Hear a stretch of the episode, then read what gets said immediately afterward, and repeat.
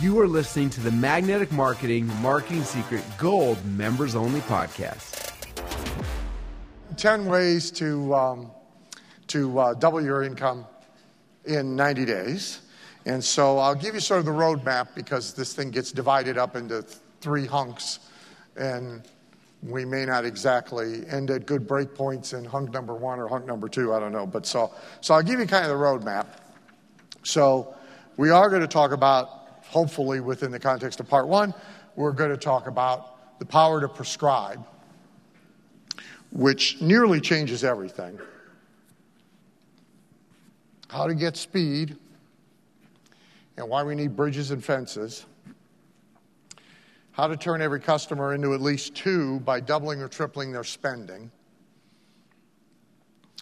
Um, the, the lesson from pioneers what to do less of and hopefully, in part two, we will talk about how to profit by the excited customer, how to clone them properly, uh, and how to own oil wells instead of being merchants. And in part three, we will talk about cash stampedes, or what I usually call a cash flow surge, um, the high cost of staying on well marked trails, and how to get paid 100 times for the same work that you are now getting paid once for. So that's where we're going to go.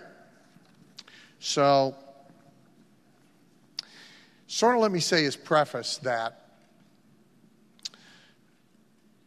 one of the and I picked on somebody last night. There's always somebody who hands it to me when we do Q&A by the way. So what everybody wants, including you and including me, um, is a very simple solution to a complex opportunity or a complex problem. So mostly when clients come to me, especially if they didn't sort of ascend through our ranks and they have come somewhat unprepared. Um, they come and they basically want a better ad. Um, they want a thing that is going to, for example, double our income or double our lead flow or fix this problem or fix that problem. And we do q&a somebody always tees it up. You know they ask a question structured that way. There's all sorts of ways to get to the same question you know. It's if you had a gun against your head and you were starting over and you could only do one thing what would you do?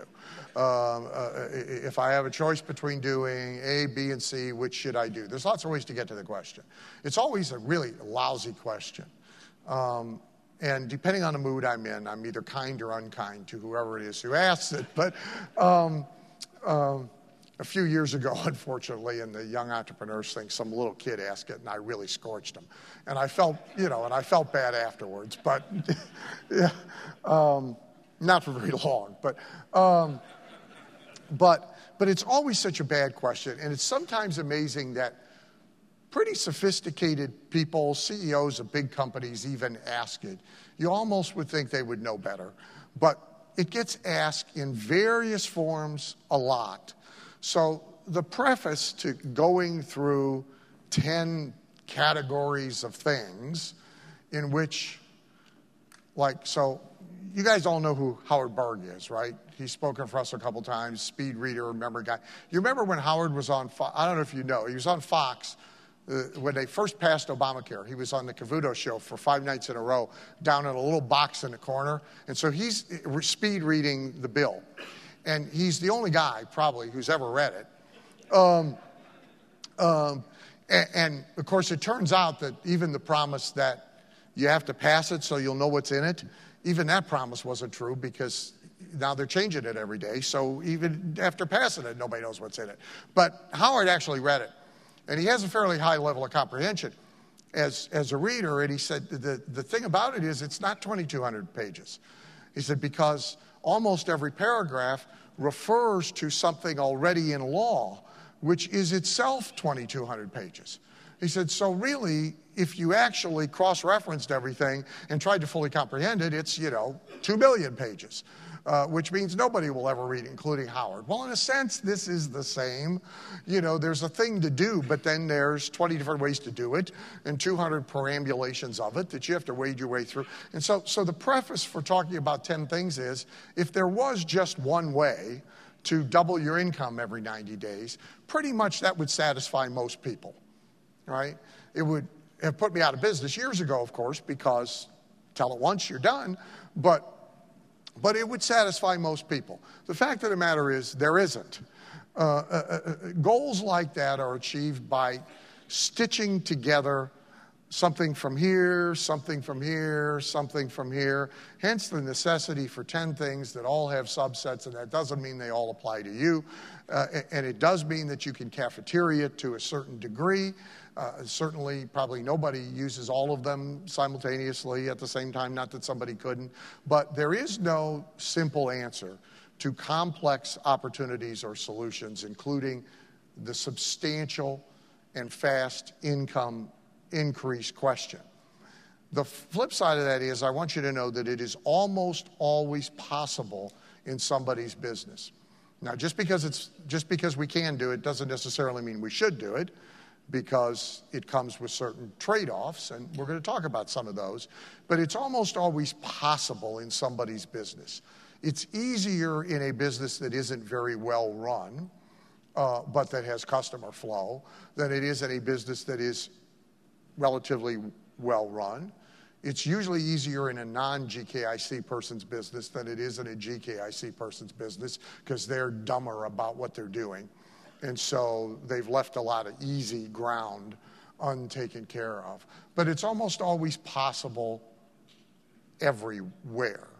The big company, it's impossible simply because of sheer size. But if you take a piece of their business, so I mean, even as well run as Disney is, and I go and marvel all the time at what they're doing. It is possible for me to see in pieces of their business how you could take that piece and double its revenue by the kind of things that we're going to talk about here. So it is almost certainly possible in yours. That doesn't necessarily mean you're going to decide to do it, but it's almost always possible in yours. So let's talk about the first one first, which would be a good idea, which is uh, giving yourself the power to prescribe. And that, that can do several things. So, the objectives of getting it right are number one, it can allow you to double your average fee or your selling price, which is the fastest and easiest way for me to accomplish my promise. Um, uh, uh, it can allow you to double your closing percentage, leaving your price where it is, which is the fastest and easiest way for me to fulfill my promise. And it can allow you to cut down the sales time required from someone's expression of initial interest to the time that they make a decision. I worked with a B2B client all last year and the year before, and we have now got their average sales cycle down from 22 months to four and a half months. Now, we haven't improved anything else yet, to be candid, but we have done that, and that's pretty substantial. All three of these things, or any of them, can be greatly facilitated by the power to prescribe. And the reason the power to prescribe is so powerful is simply because when you are selling, no matter how you dress it up, when you are selling and when you are perceived as selling, there is guaranteed resistance. And when you are prescribing, there is often very little resistance. So it does all of those objectives very nicely. You probably possess more of it than you know because most people actually want to be relieved of their decision making responsibility. Founder of the National Speakers Association, a very genteel fellow by the name of Cavett Robert, used to say a very ungenteel thing Cavett said everybody's walking around with their umbilical cord in one hand looking for a new place to plug it in. Uh, he, he's more right than wrong more of the time than not. People want to be told what to do. So, in the last two months or so, I've dealt with two fairly big corporate entities, which is not my favorite thing in life for a variety of reasons. But in one case, I've sat with the CEO, the CFO, and the VP of marketing who combined are being paid, I don't know, 10, 12 million dollars a year to manage this company.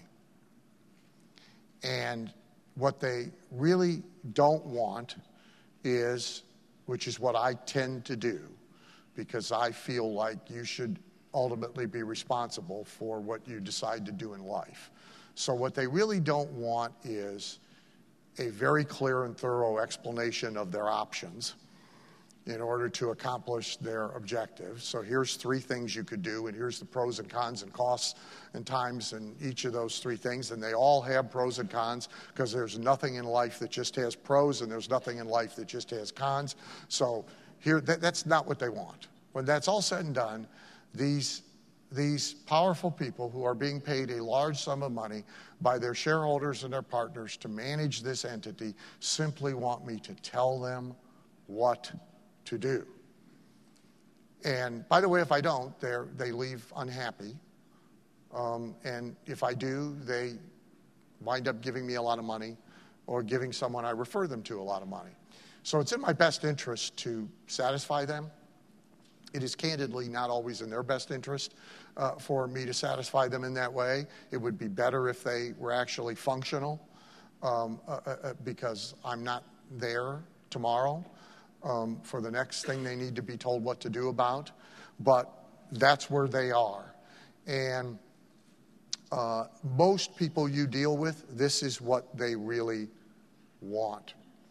Uh, in the diet industry, there's a series of books. They're very popular. Uh, if you haven't seen them, they are educational because they are, in fact, so popular. They have virtually no facts, no information, and they certainly have no options. They're really picture books.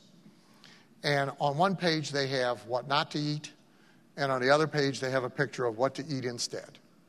And I believe the title of the book series is Eat This, Don't Eat That. Right? And I believe, I think there's four titles in the series, and I think they topped a million copies in their first year in the marketplace. And the truth is, that's really what people want. Right? They want it that clear, that simple, that, and it doesn't matter how complex their problem is, they still want that. Secondly, people seek authority figures. So if you feel like you aren't, you would perhaps be surprised at how easy it is to be. One, because everybody is pre wired to try and find them. Right? Who are they going to get to tell them what to do? They need an authority figure to tell them what to do. And ironically, perhaps, maybe ironically, oddly at least, it tends to be the more affluent customer who seeks out the authority figure even more. They are accustomed to expert advice about everything. So if you're going to go buy, if not you, I don't want to put you in that one. So if your brother in law who is a very ordinary fellow, is going to go buy a car, he goes and buys a car, right? If you're going to buy a real high end luxury or exotic car, you might very well hire a broker. If you're going to buy a pre owned one, you might hire an appraiser. Right? In horse racing, where I live, in the, the harness racing is the sport of us poor people. But the sport of kings, thoroughbred racing, almost nobody goes to an auction without their own agent, an advisor who is helping them decide what horse to buy. And incidentally, getting a fee from them and a commission on a horse. So they all show up with an advisor. Some of them show up with three advisors. They got that guy, they got their own veterinarian with them, uh, and they got their trainer and there's this little entourage of experts advising them on what horse to buy. Right? So the affluent person is more conditioned to this. The last thing you should know about how relatively easy it is to give you the power to prescribe is that people take confidence in diagnostic processes. They draw confidence from the idea that there's a diagnostic process involved in getting to this prescription. So chiropractic before, so chiropractic changed in this regard for two reasons. One was legal, it was foisted on them. But everybody did a great favor actually in foisting this particular regulatory mess on chiropractors. So chiropractors, way back when, didn't take x rays. So, how many of you have been to a chiropractor? Raise your hands, nice, nice and proud. Okay, good, wonderful. So, you know the drill, right? And so, if you've been in the last 10 years, and yes, unless you've been to a real rogue chiropractor in a real small town who defies law and gravity, uh, part of your experience has been x rays. And then when you get your report of findings, they put the x ray up on the light box and they show you all of the horrible things that are wrong with your spine that they are now going to take care of. Well, they used to do that. Okay? Chiropractic was all about spinal manipulation, and the, di- the diagnosis and the treatment were the same. Doc puts you on a table and felt and diagnosed with his hands. And then he said to you, Here's what's wrong with you, and here's what we got to do to fix it. Then legally, everybody said, Well, you can't be doing that. Okay? So you got to take x rays and radiate the crap out of people. And, and, and, and you got to use x rays. And initially, all the chiropractors were like bent out of shape about all this, but they had no choice. However, in this case, the regulators did them a great favor. They handed them a demonstration of diagnostic process that was more believable to the prospective patient and to a greater number of patients. Now, of course, a patient can't read an x ray, so the patient has no earthly idea what he's looking at. He could be looking at somebody else's x rays. You wouldn't know. How would you know? Right? I would know. I've done enough chiropractic, but you wouldn't know unless you're a medical person. Right? And you don't know, he could be gobbledygooking you. Oh, I have my favorite example. I just got this. You got to hear it. There's nothing to do with what we're talking about, but it's funny as hell. Um, listen to this. Are you ready? Through resource prioritization, policy alignment, outcome maximization, and performance accountability, we will enhance our position. I'll, I'll do it once more. You might have missed something. Now, listen close because I improved on it in a meeting very recently.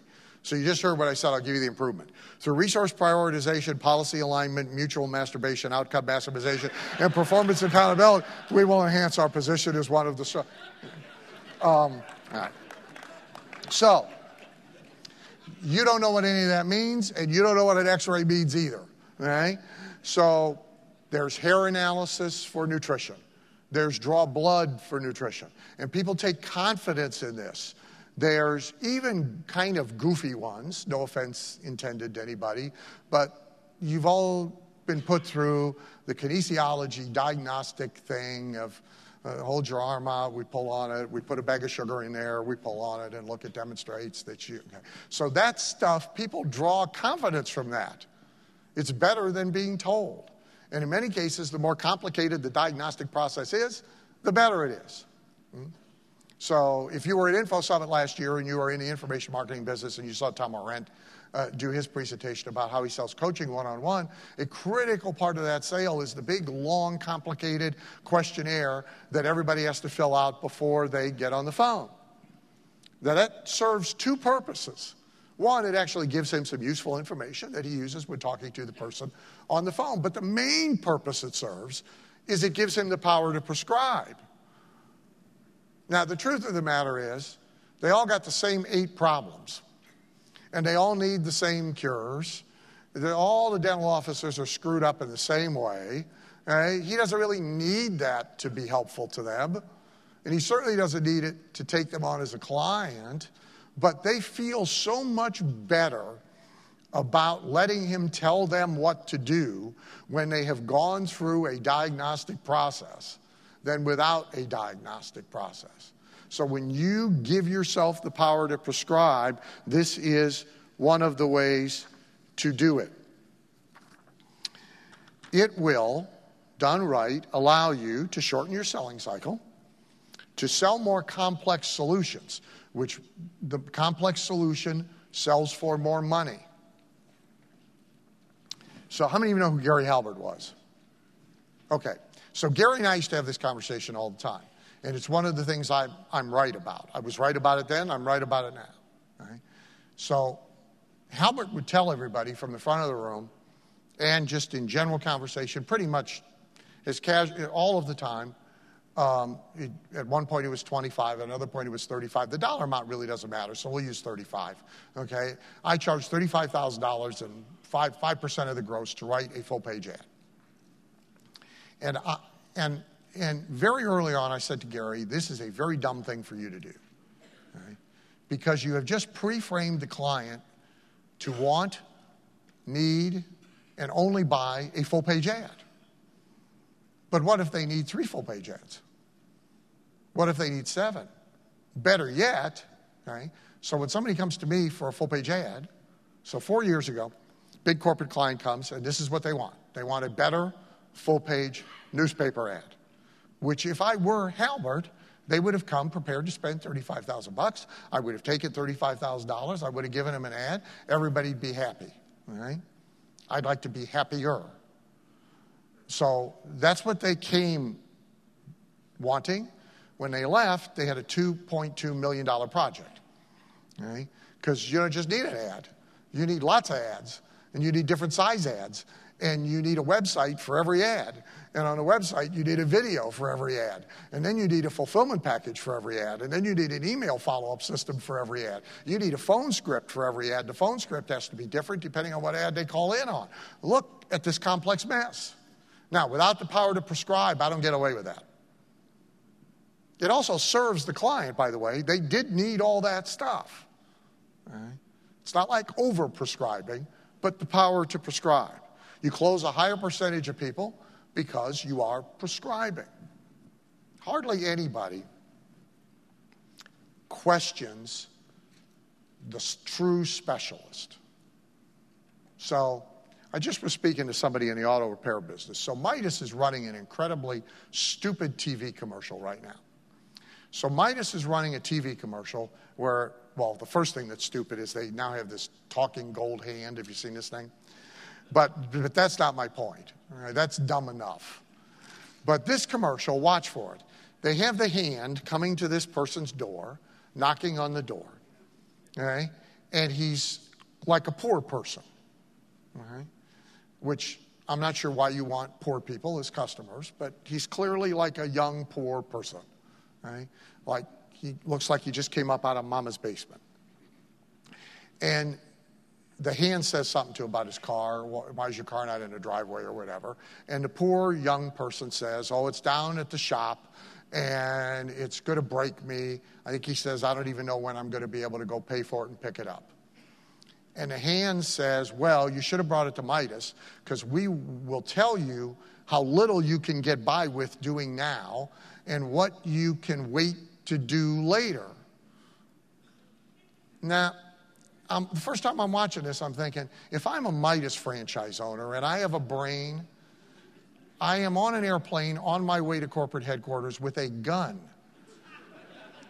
I, do you really want your business flooded with a bunch of people who want to do the cheapest, littlest thing they can possibly do and procrastinate about everything else on their old beater car? Is that who you is that who you want? And then Think of the price resistance of this customer. Well, you need struts and you need you need this and you need that. Can't I just get by with these? That's what you're going to hear. Uh, Forty dollars. What can we do for eighteen dollars? This this is this is what you this is what you just brought yourself. All right. So the guy now has no power to prescribe right? You want maximum power to prescribe. So not only do you close a higher percentage, but you close at a much higher price with much less resistance.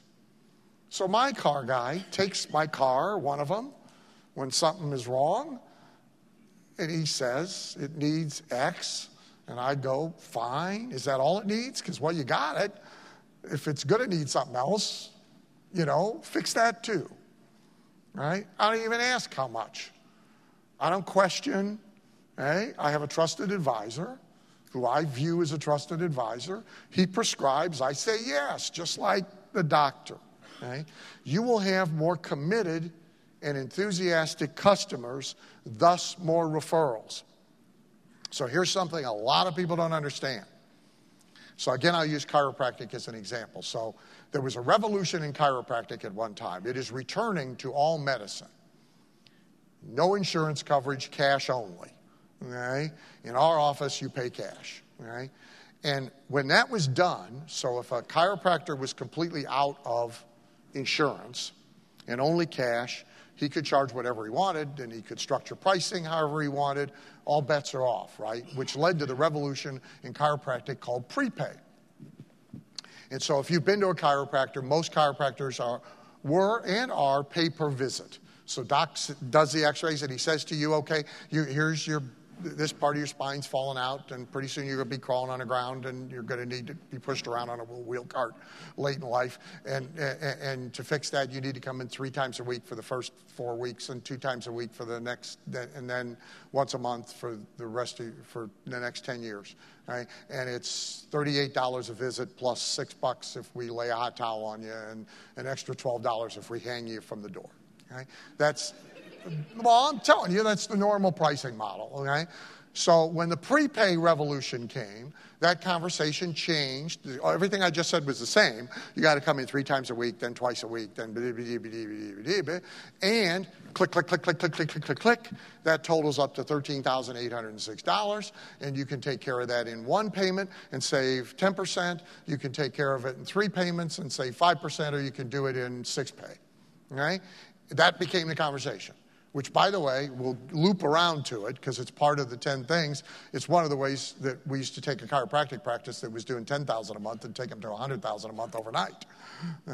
So, but here's what, here's what everybody's fear about it was. Oh my God, the patients are going to, they may say yes to it, but they'll feel like they got beat to death like buying a used car at the used car lot and they'll never refer anybody to us. No, the referral rate from patients who prepay has always been significantly higher than from the patients who pay per visit. Okay? Why? Because they're more committed. And when they're more committed, they're more enthusiastic about the commitment that they have made and are in. Therefore, they are more likely to refer. So it helps that. This also creates a much less stressful sales life. When you are prescribing and not selling, stress and tension comes out of that for both you and your client. The worst situation for me to ever put myself in is to be in a room with people who don't get it at all, and I am now trying to sell myself and what they need to do. Bad place to be. Zero stress for me is prescribing. So after four or five hours at the end of the day, somebody says, What should we do? Fine, here's what you should do. Okay. Zero stress. They're not stressed. I'm not stressed. Everybody's happy. So here's, here's, here's how to commandeer the power to prescribe. So, number one, you have to attract, you can't prospect. People have to at least believe they are being attracted, not pursued. The people with the power to prescribe are never perceived as pursuing. The cardiac department at the Cleveland Clinic does not have anybody cold calling into neighborhoods, getting people on the phone, and saying, Does anybody in your family have a history of heart problems? Is anybody feeling a little stressed out tonight? You having a little trouble breathing? Nobody, they don't cold call. And a surgeon definitely doesn't cold call. Right? And if he did, people would run the other way, clutching their hearts. So there has to be at least a sense of no prospecting. I am discovering you and I am making a decision to move toward you.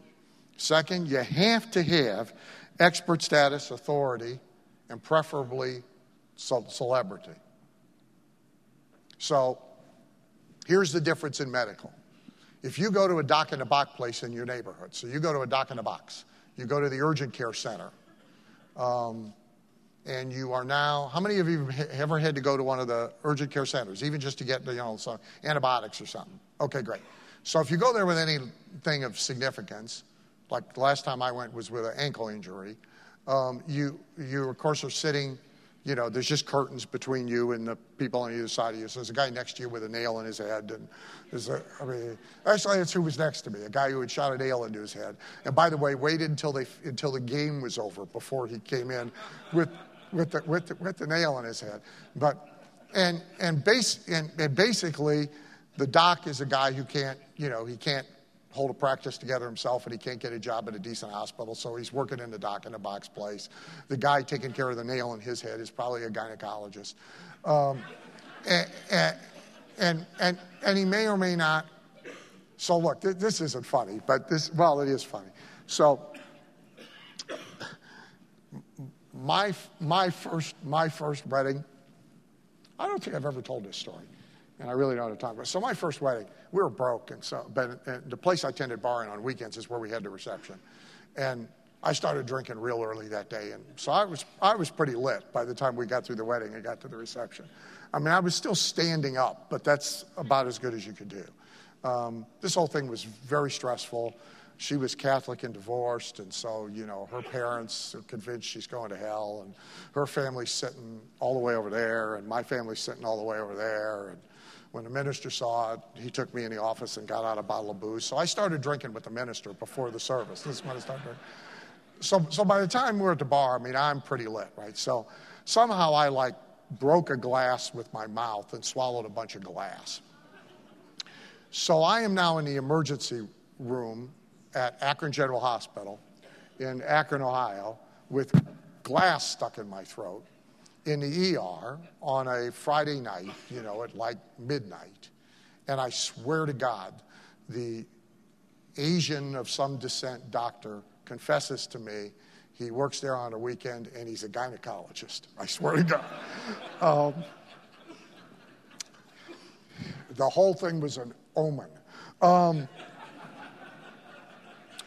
so, so, if, so if you go to the doc in a box guy, right? I mean, you could have just, you know, undone it then. Um, saved everybody a lot of trouble. Um, so if you go to that doc in a box guy and you go in there for an ankle or a nail in your head or indigestion that won't go away or whatever, and he comes in and he says, You're one step away from a heart attack, and we got to slap you on a table, slam you in the ambulance, get you down to the hospital, cut you open, and fix that thing right now. I'm not sure you're going you're probably going to ask some questions. You might want a second opinion. If you're really a fluid person, you are undoubtedly going to get on the phone and get your doctor on the phone at that point. Now, if you happen to be in Mayo for the executive physical and you are with a, really great doctor that you sought out to go to in the first place at the Mayo Clinic, and he all of a sudden says the same thing word for word. And we got to slap you on a table and get you downstairs and get you over to the heart wing, and we got to cut you open, and we got to get to work right now, or you're dead. Most people take off their clothes, lay down on a table. Right? Here's, here's my wallet. Please call my spouse. Start wheeling, baby. Right? What's the difference in this picture?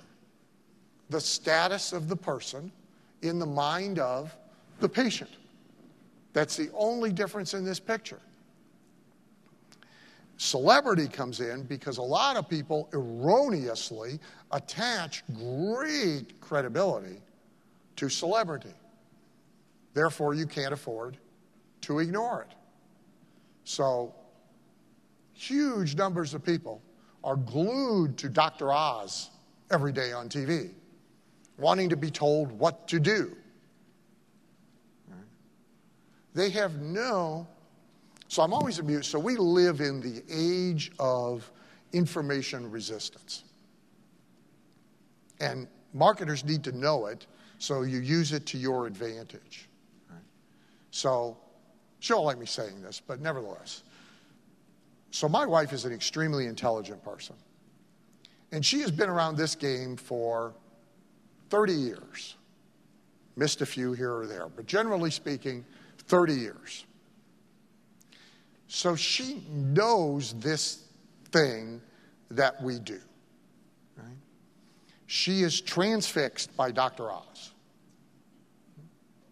So, for fun, I ask, what can you tell me about Dr. Oz's medical experience? Yeah, you got it. He was on Oprah. Yeah. I mean, the answer to that question is zero.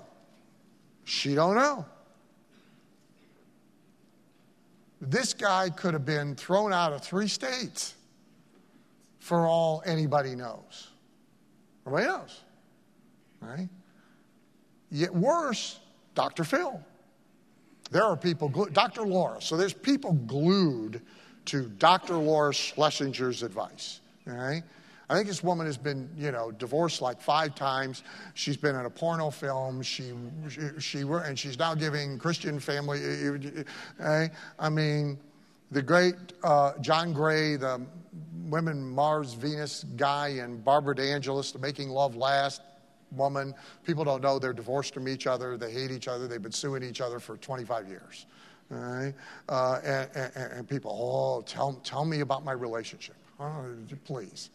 Uh, you know, um, uh, you know, men are from Mars, women are from Venus. You owe me alimony. I, I want half your business. This should be the book title. Right?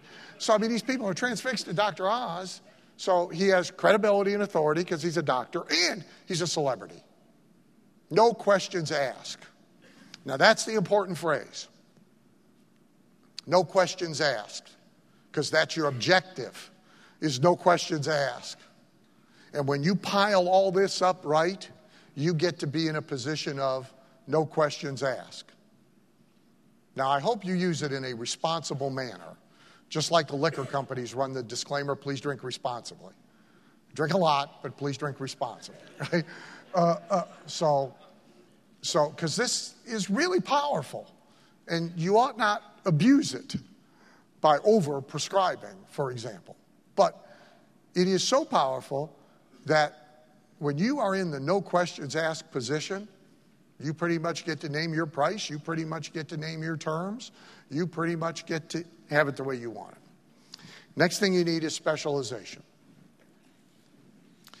So, specialization also confers the power to prescribe because we automatically believe if you specialize in something, you're better at it. So the minute an auto repair shop becomes a exotic car auto repair shop, they are perceived to be better. The only thing that we know they're better at is signage. That's it. We don't know anything else. And for the most part, nobody asks. Here's my technician. Great. How many Jaguars has he worked on? The sign says, no questions asked. We specialize in Jaguars. Great. Right? Yours is the first.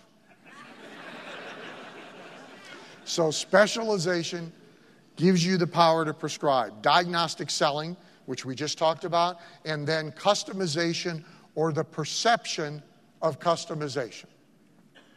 Real customization's better, but perception's better than nothing. Sequential agreement. So, this is very cool. This you have to think about. You get to the power to prescribe through a series of agreements.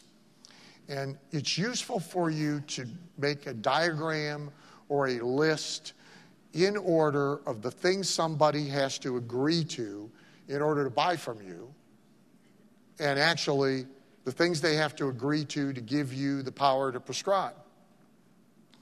So, almost the first thing on almost every list is they have to agree they have a need or a desire for X. So if we're going to, if we're in the home theater business, somebody has to agree to start with that it would be a cool idea to have a home theater in their house. So that's like number one. But then there's a whole bunch of agreements that have to occur before we get to the point that they are ready to let you prescribe exactly what, the, just turn you loose. Here, here's my living room, put in my home theater, hand me a bill. No questions asked, right? What agreements have to occur? Because there is sequential agreement. If you have, if you were at uh, the Opportunity Concepts marketing training or you, uh, or you own it, you will find in there what we call the 11 agreements. And, and they apply to a lot of things, but they come from the sale of our kind of stuff opportunities, training programs, coaching, and something. There's 11 agreements that people have to agree to sequentially before they will basically accept your prescription and hand you their money. It's useful to know that in every business. Invalidation of alternatives, it's useful to wipe out all their other choices. Okay? And some danger of delay or urgency of timing, it affects the closing rate and all that, but it also enhances your power to prescribe when somebody is in mortal danger or has an urgent reason to make a decision. They are more likely to hand over power to prescribe to you because they're under pressure. So if if I'm selling burglar alarms, home security systems, and I want the power to prescribe. One of the things that is useful to me is if I am in homes in a neighborhood where there have been recent, well known burglaries. People will get to giving me power to prescribe quicker because they feel in a hurry to get a security system from somewhere and get it put in place. So they will now ask less questions. If they're in a gated community and they don't think there's been a burglary in there for a decade, um, you, there's no pressure. So they'll ask more questions. They may not hand you the power to prescribe. They may interview 10 people before they hand you the power to prescribe. So these are all the things that you can do. Number two is obviously directly relevant to uh, this evening's session. I'm just going to show you. Hmm. So let me give you a few examples. So, Steve Adams, I don't know, is Steve here? You want to yell if you're here? No. Well, in one sense, it makes it easier. um, so, Steve is a titanium member of mine, and Steve uh, owns 22 pet stores. Just bought four more underperforming stores because he knows what to do with them. And one of the things Steve has in every one of his stores is a certified pet nutritionist. To the best of my knowledge, there is no body of authority that I believe he's got a copy machine and a certificate master and some picture frames that you could buy at Walmart. I think that's, you know, and a white coat and a stethoscope. By the way, you should always put a stethoscope on all of them, whether they use them or not. I immediately bring up the closing average of chiropractors when I hang stethoscopes around their necks. Right? They have no reason to have one, they don't use it, doesn't make any difference. Mm-hmm. When in doubt, get a stethoscope. Right? So if you go home with nothing else from these three days, um, so in every store, Steve has a certified uh, pet nutritionist. Um, they actually are certified by a program he created with a university. So there's a, I forget the name of the college, but there's a local, a known university in at least one of his main market areas at the bottom of the certificates he does in his back office. They now have a certified wellness counselor program. They just started at university, so they're going to have the pet nutritionist and a wellness counselor in every store. But right now, they got a pet nutritionist. And they do their best to steer the customer from the off the shelf stuff to go have a counseling session with the certified pet nutritionist who then analyzes your, your mutt. So you bring the dog in and he does a cold read on the dog. No, they draw blood. and they, so they draw blood and they get a blood panel done, just like Doc does to you right? And then they come back and they prescribe exactly what this dog ought to eat, which has to be custom mixed for the dog. All right. Now, A, price, pretty elastic.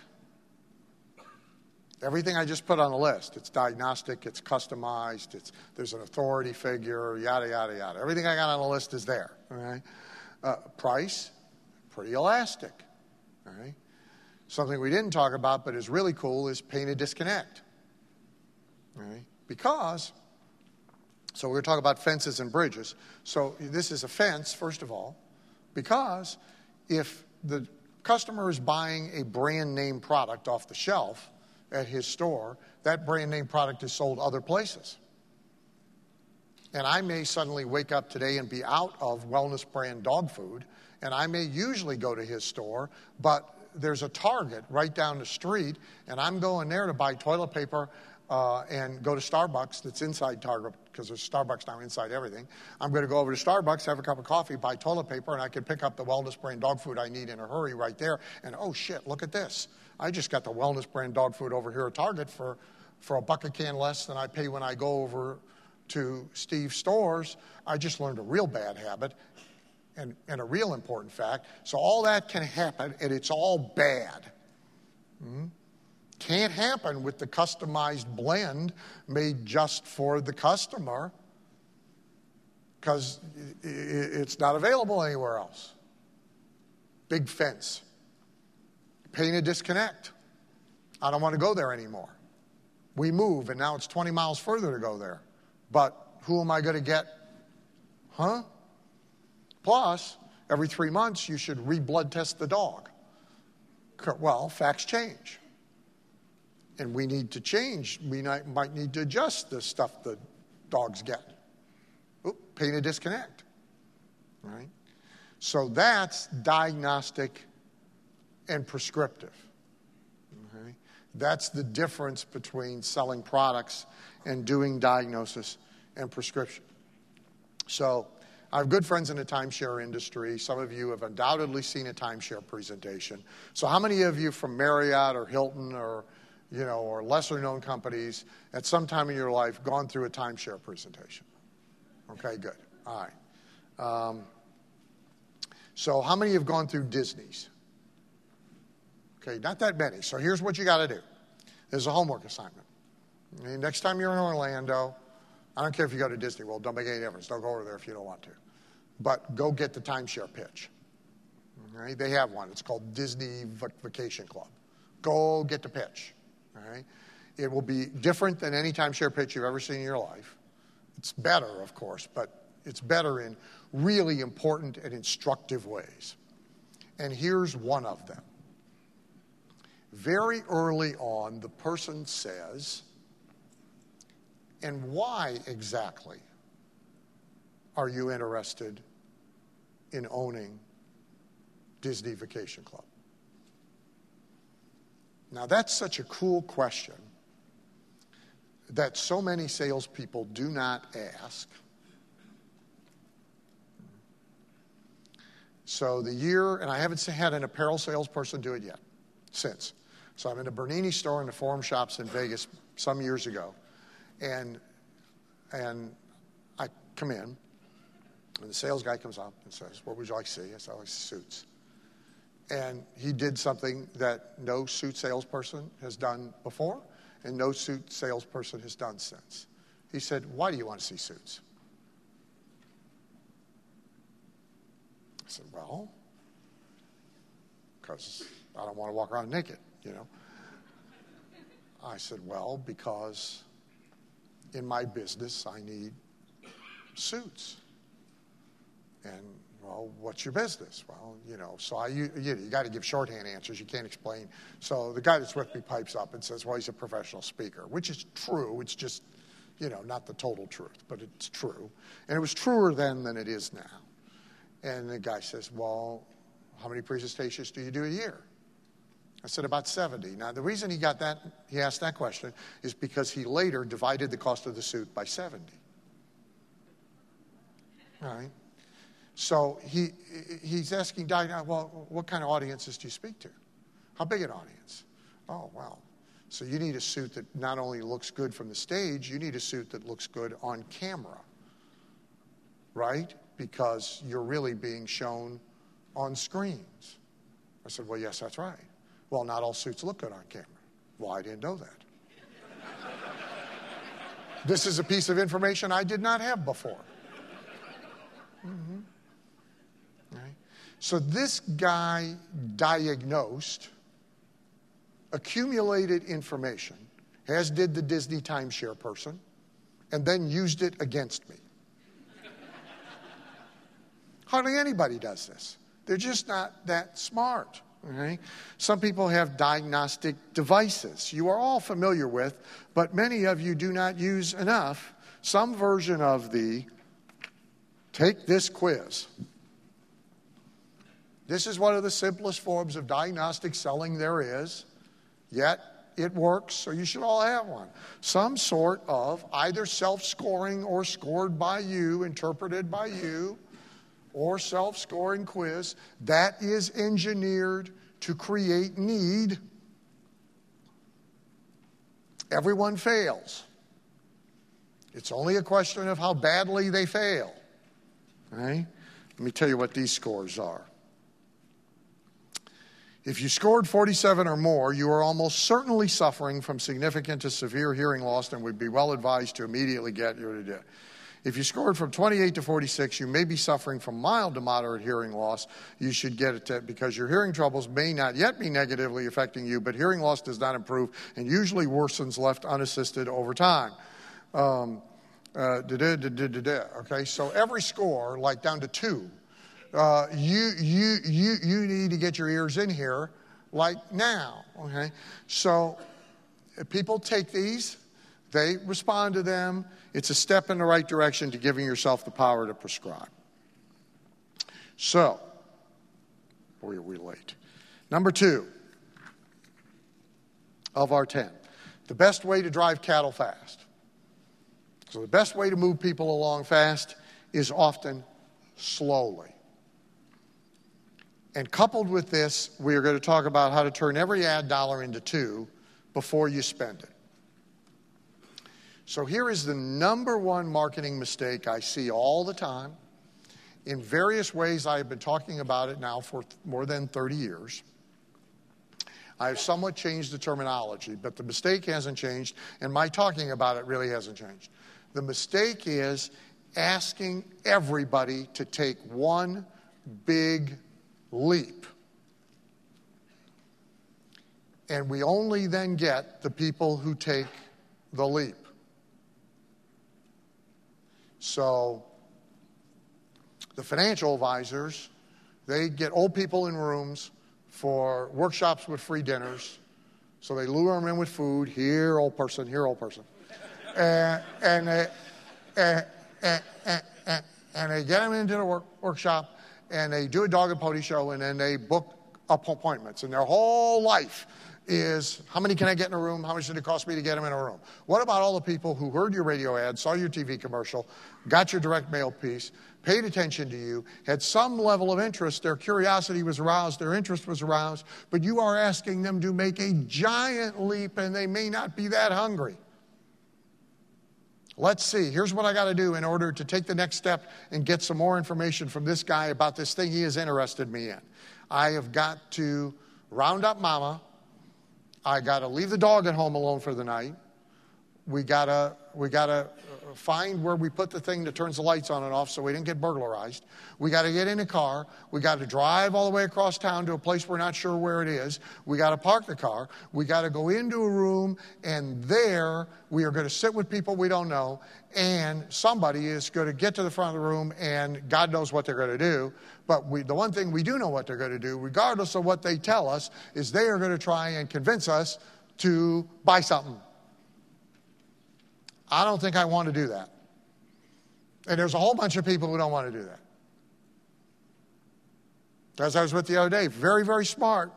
Their business is very, very good, but I'm about to make it at least double what it was overnight because the only offer they put out ever is come in, let us test your heart. So the leap from a Valpak coupon or a Groupon listing or a website or an email or a postcard is round up mama, get in the car, come over to this clinic you've never been to before, take off your clothes, let us stick things in you or up you around you, and see what we can find. I don't know if I'm ready to do that. But there's a bunch of stuff they are ready to do. Now, you don't have to necessarily abandon, that's a one step offer. And 90% of all marketing is about one step offers, leap across a canyon. The auto industry is entirely about come to the showroom this weekend for the sale of the century that will never repeat again until next weekend and put yourself in a small room with a sales guy looming over you and talk about buying a car. This is the only offer. This is it. It's a one step offer. So they spend a fortune in advertising to offer something that only a small number of people compelled to act now will say yes to. Thereby, not doing anything about the people who saw their message, read their message, heard their message, listened to their message, and have their attention grasped, their interest aroused, but are not yet ready to take a leap. So, the way you turn every ad dollar into at least two or three or four is you offer a two step offer. Either instead of, in rotation with, or has AB option two. Oh, by the way, if you're not ready to round up mama, get in a car, come over here, take off all your clothes, let us probe you and try and sell you something, but you are concerned about or interested in or intrigued by, at least let us send you X. You have at least doubled your ad dollars. Now, you may trade down ever so slightly the response to the one step but the leads you gain from the two step are profound. So, this is about building bridges, right? Not asking everybody to jump across the Grand Canyon towards us all in one leap. And understand there's a big difference between what they see and what we think they see. You don't think you're scary. You don't think it's a big damn deal to get in a car and drive across town and come to a meeting. Just because you put on meetings all the time, what's the big deal? Harry, with his life savings under the mattress, has only gone to three meetings in his life, and two of them didn't work out so good. What he sees and what you see about what you do, two entirely different things. So the minute you stop asking everybody to leap across canyons and you start to build bridges, it allows you to build a lead bank, a pipeline of leads at the same time you make immediate sales, and to mine that lead bank for future sales. So I'll show you an exact example very quickly. I'm only, well, I'm going to show you two. So here's an option offer. So this is in the world of the financial advisors. You won't be able to read this, it doesn't matter. I'm going to read it to you. But this is a reduction of a giant postcard all about a free work, workshop where you round up mama and get in a car and come on over here. And when you come, by the way, you also get a copy of this great free report. All right? This is the back of that postcard. And here's the critical words. They're right down here in a PS. PS says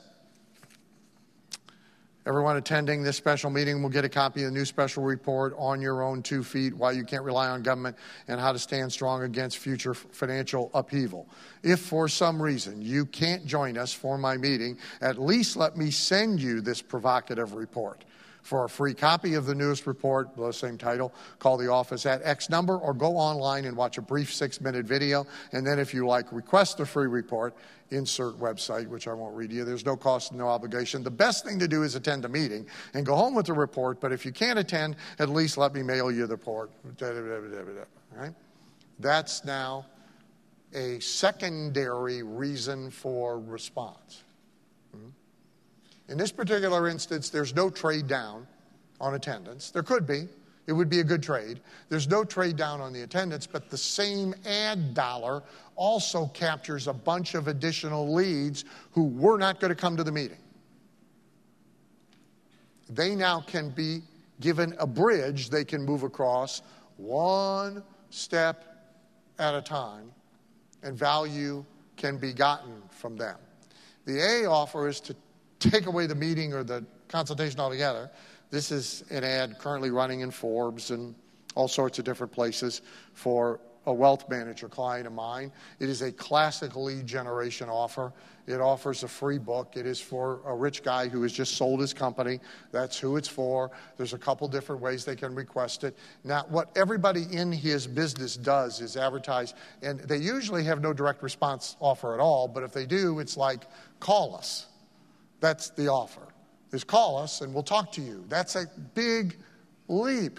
This is non-threatening, easy, etc. So the minute you you build bridges instead of asking for leaps, you have more people to sell things to than you had before. Number three.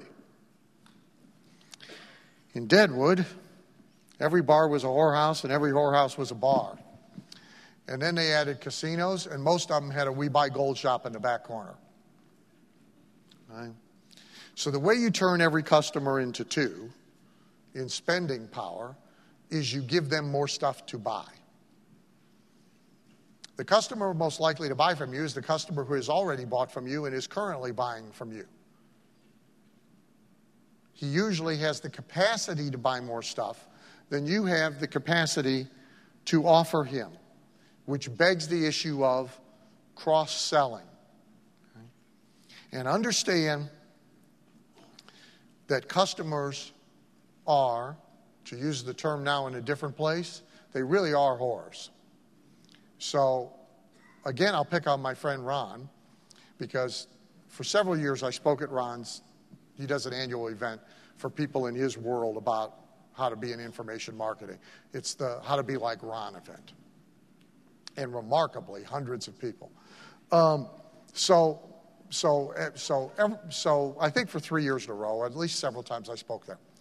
And I would make this point to the audience. So, Ron is not shy about asking people for their money, and he is well organized at it and effective at it and thorough about it and relentless about it and persistent about it and fairly aggressive about it. So here's a room full of people involved in real estate investing who are Ron's people. And they have had no shortage of invitations to give him money for various and sundry things, frequently, repeatedly, persistently. And I would always ask for show of hands of, okay, Uncle Ron's not looking, you can be honest. How many of you in the past three months have gone to some other real estate guru seminar and paid to go there? And 90% of the hands go up. And then I would name names. How many of you own so and so's course? All the hands go up. How many own so and so's course? All the hands go up. Well, the point is, even somebody like Ron, who's like on it, giving them invitations to give him money, they still sneak around out the back door and they go give money to somebody else in the same category. So imagine how much of that is happening if you're not doing as good a job as Ron does. Most customers share, are shared by multiple merchants in the same category. Customer sharing is a fact of life. Some of it is random and erratic. Oh, you're here, the reading room's cold, you go buy a sweater. Therefore, you didn't buy a sweater from the clothing store you usually patronize in your hometown. They just shared you with another merchant. That's random and erratic. But a lot of it is fairly constant. So consider a restaurant. And many people, Carl and I included, have maybe another couple or a couple couples who you once or twice a month go out to dinner together. Hmm? And there is always the conversation of where you want to go. Mostly because everybody's polite, that conversation is a two way, three way, round robin, at least four or five times. If I don't care, where do you want to go? I don't care, where do you want to go? I don't care, where do you want to go? Right? All right? And finally, somebody expresses a preference, at which point somebody says, Oh, I don't want to go there. And then, uh, and then the whole damn nonsense starts all over again, right? Which I refuse to play any part in this. I delegate it. But, but I've heard it. So I know it goes on. So, what's really happening here is because most people now have like three, maybe four, sometimes only two, that are their favorite restaurants that are put into this bucket from which a thing is going to be drawn, and going to get to business, right? So, what you really have is, say, if it's two couples and it's three restaurants apiece, that's six restaurants who are sharing that customer unit twice a month. None of these restaurant owners ever realize this. And even if it is explained to them, they then do nothing to reduce the sharing. They just let it continue unabated. First thought in my mind would be how can we get one of them other restaurants out of the hat? Or how can I get my name in there on three tickets? That'd be the first thing I'd be thinking about. So you have to understand that customer sharing goes on in virtually every field, every business, if not by the customer, perhaps by a family member in the customer unit. And what you want to figure out is how to reduce the sharing of your customer. There's a lot of ways to do it. One way is good, effective cross selling.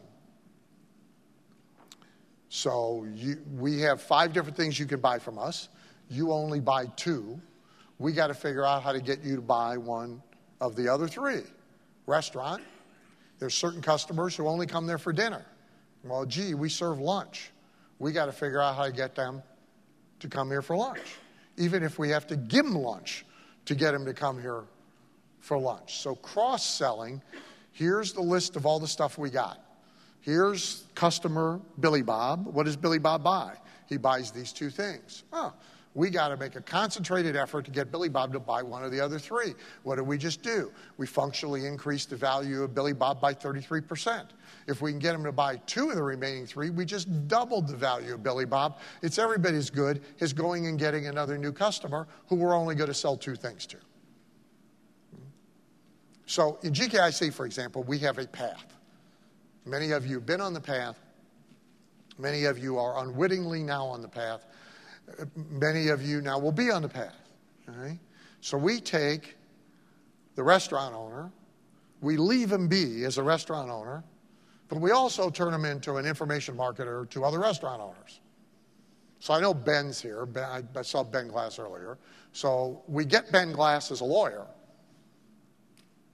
Although I have my issues, we leave Ben being a lawyer, so Ben continues to be a lawyer, doing evil as lawyers do. Uh, we, we, we, we, we, we leave him be, but we also turn Ben into an information marketer to lawyers. What did we just do? We just made Ben into two customers, not one. He still needs all the stuff we sell him to help him make his law practice better, but now he needs all this other stuff to do info marketing. Before, he could just come here, super conference. He still needs to come here, plus, he needs to come to the info summit. So we have a very deliberate path that I created that turns one customer into two.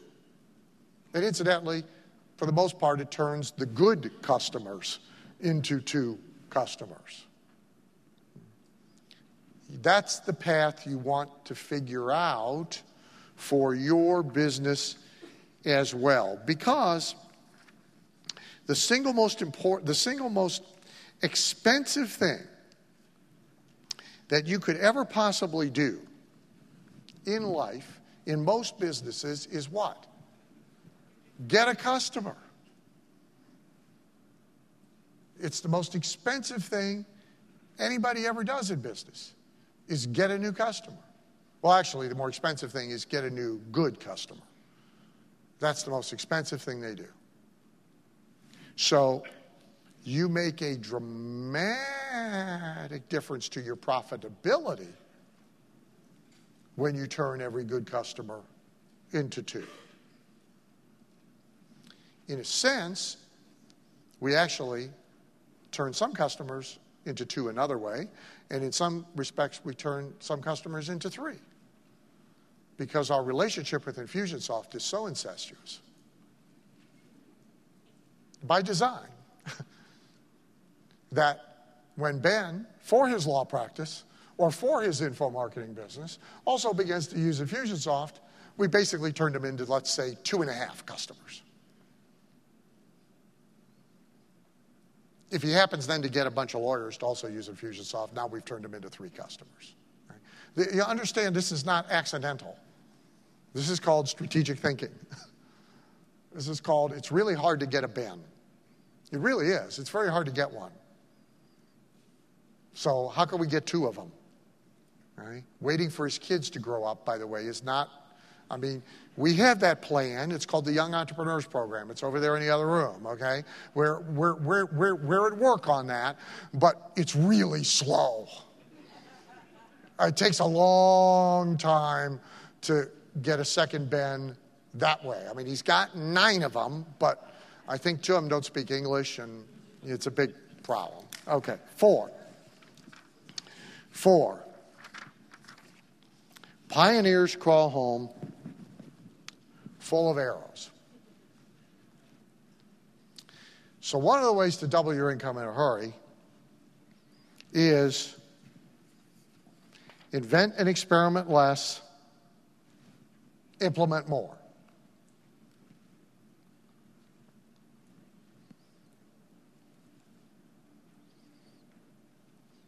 So, most people do an enormous amount of unnecessary and unproductive invention. And here's why. Number one is they have false ideas about things being old and worn out, and everybody's already seen it. There was a thing in all the direct marketing trade journals about three years ago people were actually having this as a debate and arguing that guarantees were worn out. And there was no point using them anymore because everybody had seen them so much that they didn't have any impact anymore. I mean, intelligent people, entrusted with money, were making this argument. It is ridiculous. Most sales, most purchases are made, the decision is made in some sort of a vacuum. Risk reversal is an important part of every purchase. You are more likely to buy anything and everything if there's some sort of risk reduction or risk reversal attached to it. I don't care what it is that you are going to buy. I mean, it just is beyond comprehension. But people get this, oh, it's old. I just client, we had a very successful infomercial on the air for eight and a half years consecutively. It ran somewhere every night, and he idiotically ran it in his home city every night because he liked to see it. Unfortunately, what this caused was so he would set his alarm clock. You know, this thing's going to be on at 2 o'clock in the morning. You get up and watch a show. It's on a videotape. You can watch it as much as you want. Oh, that's not the same as seeing it live. I'm going, oh, okay, Lord. So he's a very strange guy. So pretty soon this set up the weekly conversation of we got to shoot a new show. Why? Because everybody's seen it. It's going to wear out. So, no, you watch it every night. See, the world doesn't watch it every night. The person who buys from it, they, they, they're not tuning into it regularly, you know, like The Simpsons. That's not what's going on here, you know. Oh, we got to shoot a new show. It, it, everybody's seen it. Okay? Eight and a half years, we didn't shoot a new show. I talked them down out of the tree every single week. Okay? Because show me the facts. Call count down, leads down, sales down. No, not worn out. So people do a lot of unnecessary invention just because they think something's old, therefore they ought not use it. Boredom, they get bored. A lot of people say they want stuff that runs on autopilot, and then when they get it, they're restless and unhappy, and they monkey around with it even when they shouldn't. They get bored. It's a great place to hide. Invention is a terrific place to hide. It's a better place to hide than implementation. See, it's hard to hide in implementation because we can kind of see did you do something or didn't you? All right? But you can hide in invention.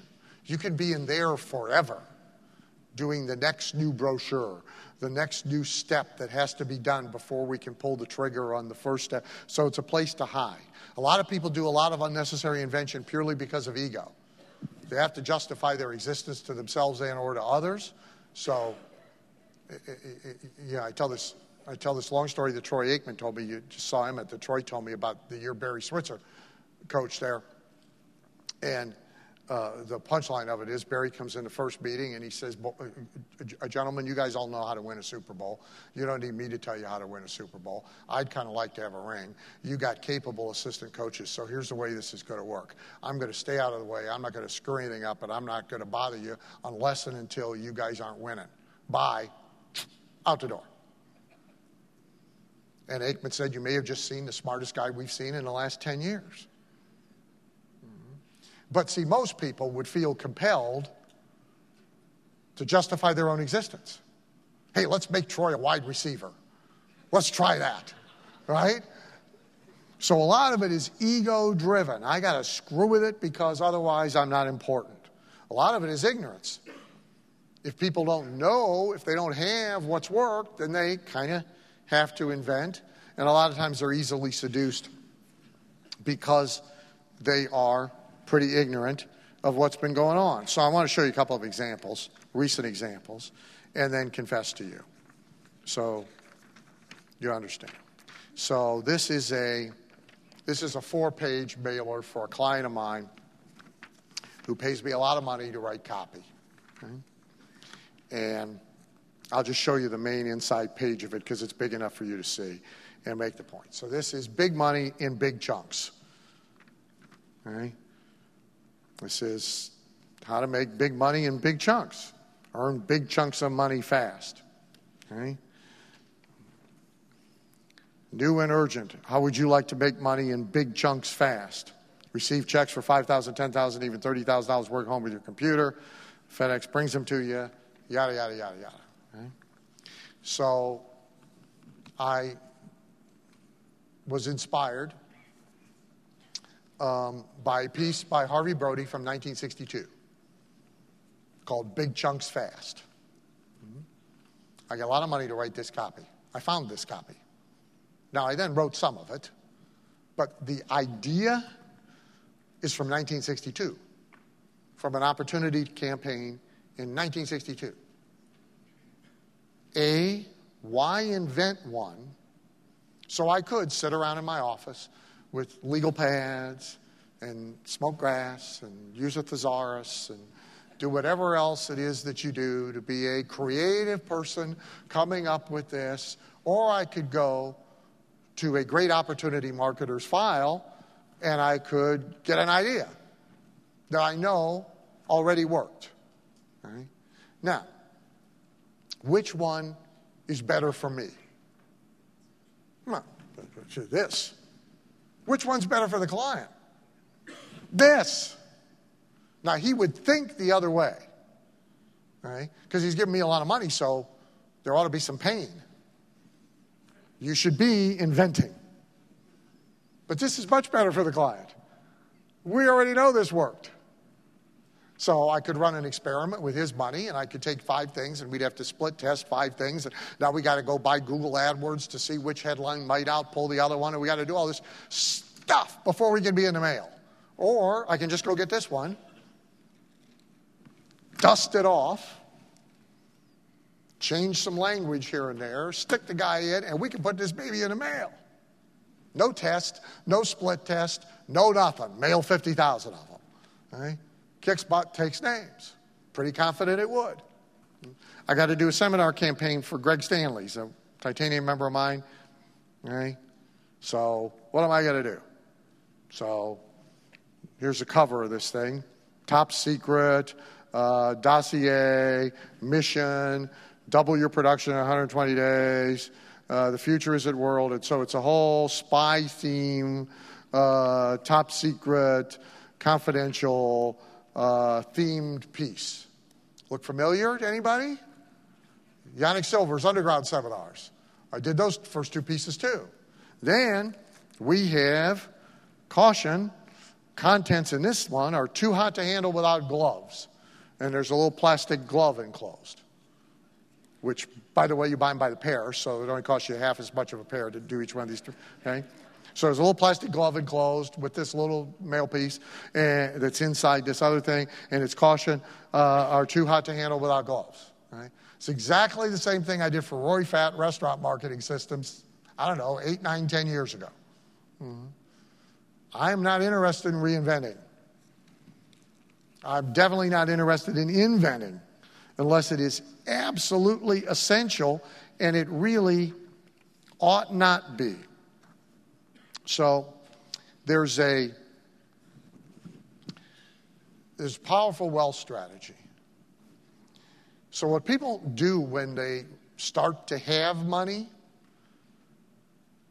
is they use it intelligently to acquire and implement more rather than to invent.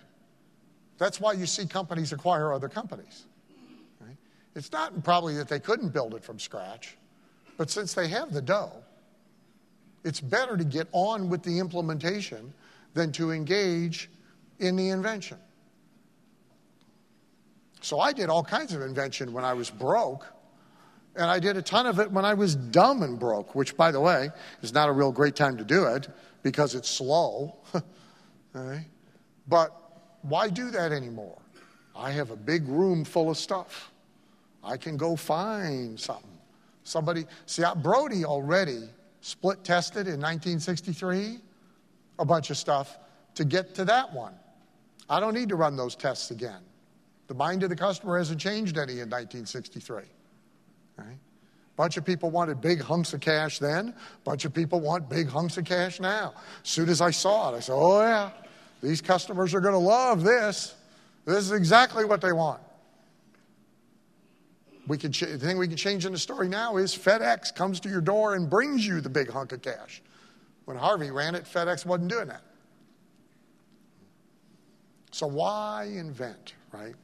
So the fourth of the ten, the way to double your income is to implement more, invent less.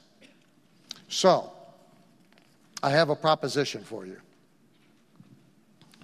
Would you like to borrow from the best, implement more, and invent less a lot? That's correct. You're supposed to say yes.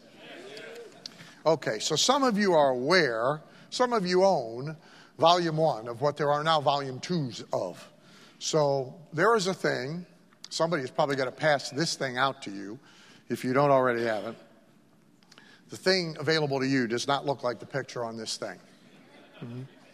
That's sort of where we started.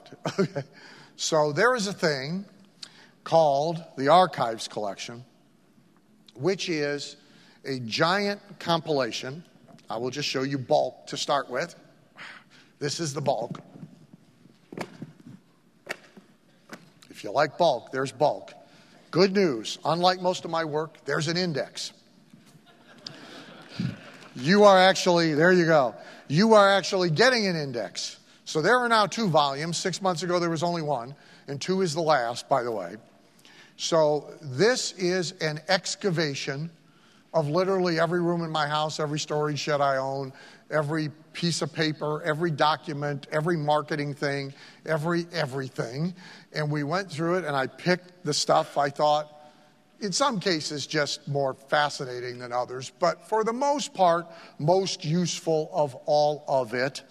And every single item, so let me find, maybe I can show you. So every single item in here, let's find a marketing piece. So every single item in here, so this is this is item 152 in volume one. Um, it's on, no, excuse me, this is item 44 in volume one. It's on page 152. And it is a mailing piece only to Canadian lists for General Cassette from 1987 for a very specific purpose. Okay? And so the whole piece is here, not pieces of it, the whole piece is here. If it was in full color, it's in full color, and new notes. So every item has with it, so after I chose the items, I made notes for you of why I was giving it to you how it was used, in most cases, what the results were, the specific purpose it serves. So, if you're going to rip it off and use it for a specific purpose, it's useful to know the purpose that it was used for, right?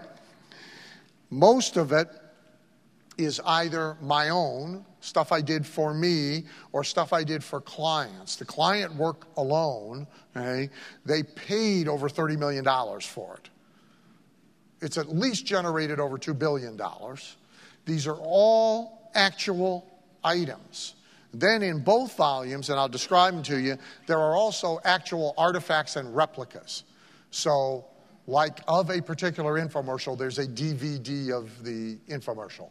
Of the first promotional book I ever did, we have reproduced the promotional book exactly as we did it and sent it out in the first place. There are exclusive audio and DVD items, which I will describe to you, that have not seen the light of day anywhere since their use, and that you can't get anywhere else. And there's a reason they were chosen and put in here. By the way, you should have seen everything I threw out.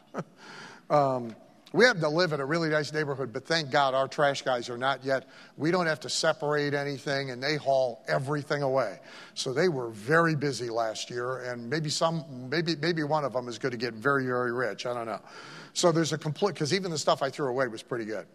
There's a complete index. There's a total in both volumes of 517 items. Now, that's a sales letter, that's an ad, that's an audio script, that's a postcard, that's the 517 items. There's 1,137 pages, plus the artifacts, plus the audio, plus the DVDs. So, let me give you some of the highlights. So, in volume one, number two, for example, is my first business to business lead generation ad ever. Number 10 is my first information product ad. Number 19 and 20 come from my first paid copywriting jobs for success industry clients. Number 26 is my first niche market catalog. Number 38 through 40 is the original ad, the 16 page sales letter, and the first testimonial book that we did for Gold by the Inch, which took that company from about Mm, a $200,000 a year business to a $20 million business. Uh, number 55 is the original $4,000 a day in your underwear ad. Number 61 is the original Magalog for the No BS marketing letter, which hardly anybody has seen. Uh, number 87 is a True Stories, kind of like True Confessions magazine format of testimonials that we used for Psycho-Cybernetics. Number 115 is the original free money letter I wrote for Michael Kimball for Getting Joint Ventures, which was fabulously successful. Number 119 and 120 are there more for fun than anything else. They're my political ads I got paid to write. They're full page newspaper ads. There's an anti Hillary ad and, uh, and an anti Gore ad. Um, number 120, uh, number 146, very important, is an appointment no sale letter. Uh, in its particular use, It brings 16% of the people who did not buy when they got a presentation back to buy of their own volition. There's a membership upgrade letter, 169 to 195 is some of the best stuff I did for restaurant marketing. Um, 229, there's a complete sales presentation it's actually a PowerPoint presentation now. It used to be a flipbook presentation that was used in the personal development business called How Can I Tap More of My Potential? Anybody who sells any kind of coaching, training, anything could benefit from having that. Number 200, I'm still in volume one, by the way. Number 273 is a copy of a complete promotion toolkit CD promoted to given to people to convince them to and help them to promote my book. Everything we gave them to put online, everything we gave them to use physically. It's all there. Now, here's the artifacts. So, in volume one, there's the first promotional book. Let me see if I can find artifacts. In volume one, yeah, here's artifacts. So, there's a couple of CDs and DVDs. So, there's the original uh, $4,000 a day sitting at the kitchen table in your underwear book that people requested that sold that course we reproduced the actual book exactly as we used to send it out. The very first promotional book I ever did, which was prepared on a typewriter, by the way. Um, uh, so we reproduced it exactly as it was sent out. There's the first copy ever of Philosophy of Success magazine, which most of you would not even know existed, but here's the first copy of that. So there's, there's actual artifact items reproduced exactly as we used them, not just copied. The audio artifacts, there's a promotional cassette from 1985 called Expensive Experience, which sold the Money Business Success course, really the first high price course I ever sold.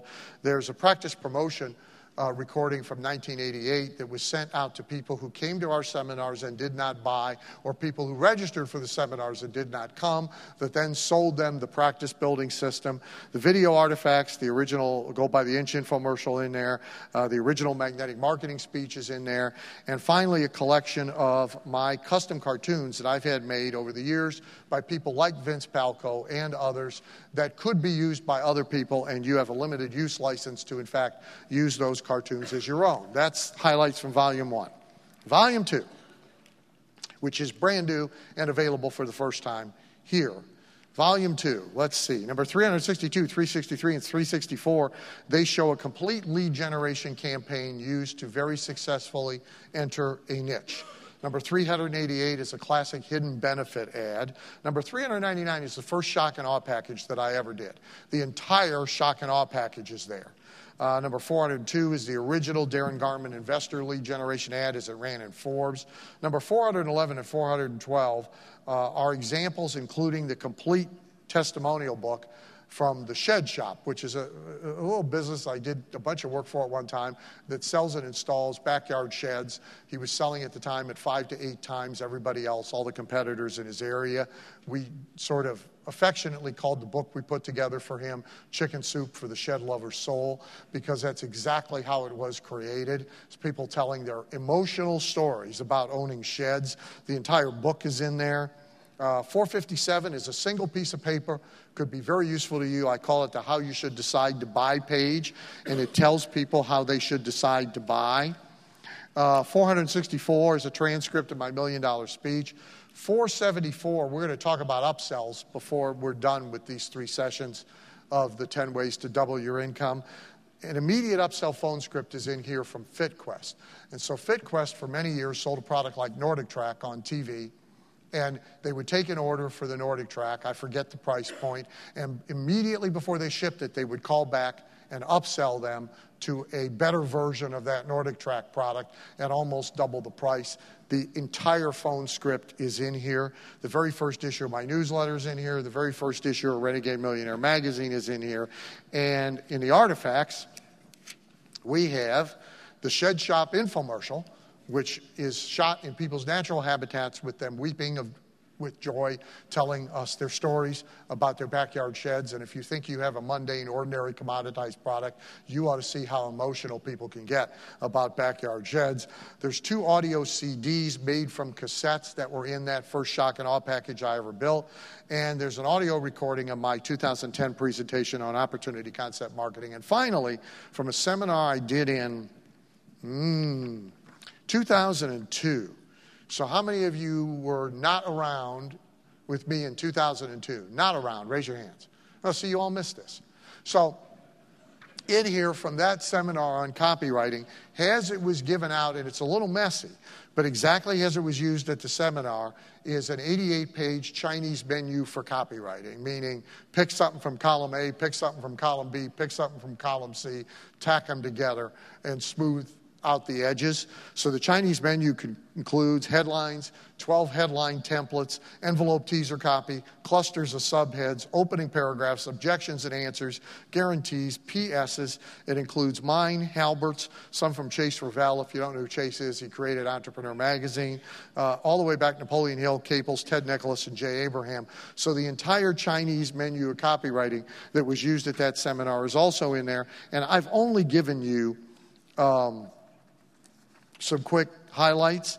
You have the entire list of, um, of everything in front of you uh, on the order form, and you have a order form. On the order form, there's one factual error that I would like to correct. Um, Darcy has credited me with having sold 22 million copies of Magnetic Marketing. Um, I love you all, but had I actually sold 22 million copies of Magnetic Marketing, somebody else would be standing up here doing this. I'd have been a puff of smoke on my way to an island quite a while ago. Um, uh, so it's, it, it's actually approaching $70 million worth of magnetic marketing, which is still a substantial number. I'm giving you the retail number, of course, uh, but not 22 million. But anyway, you have an order form at the end of that monstrosity that they gave you or stuck in the middle, and you basically have four choices. You can get volume one only, you can get volume two only if for some reason the things in volume two interest you more than in volume one. Uh, you can get volume one and two, on which you save 20%. And if you already own volume one and you now are just getting volume two, you still have some savings uh, passed on to you. With, keep it up there, with either option three or option four uh, I will also send you a copy of all the slides and notes from this entire presentation and my price strategy coming up.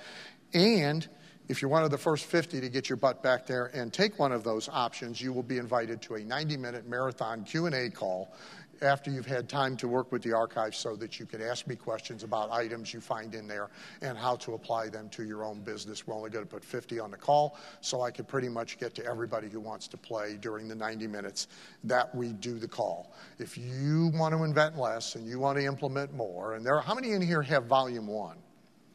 Now, you'll learn more looking around at everybody else and looking at me. So keep your hands up if you have already extracted something from volume one that you have put to profitable use. Okay? There you go. Okay? That tells you the story you need to be told. So, that's the end of our first segment. I will be back whenever your agenda tells you I am supposed to be back, about which I have no idea, but I'll be here when I'm supposed to be, and we will resume with item five. Thank you very much. You've been listening to one of our gold members only podcasts. Make sure you upgrade and become a diamond member and get access to the diamond members only podcast as well. On top of that, you also get access to the whole enchilada with all Dan's courses and so much more. So make sure you upgrade to diamond now by going to diamondupgrade.com.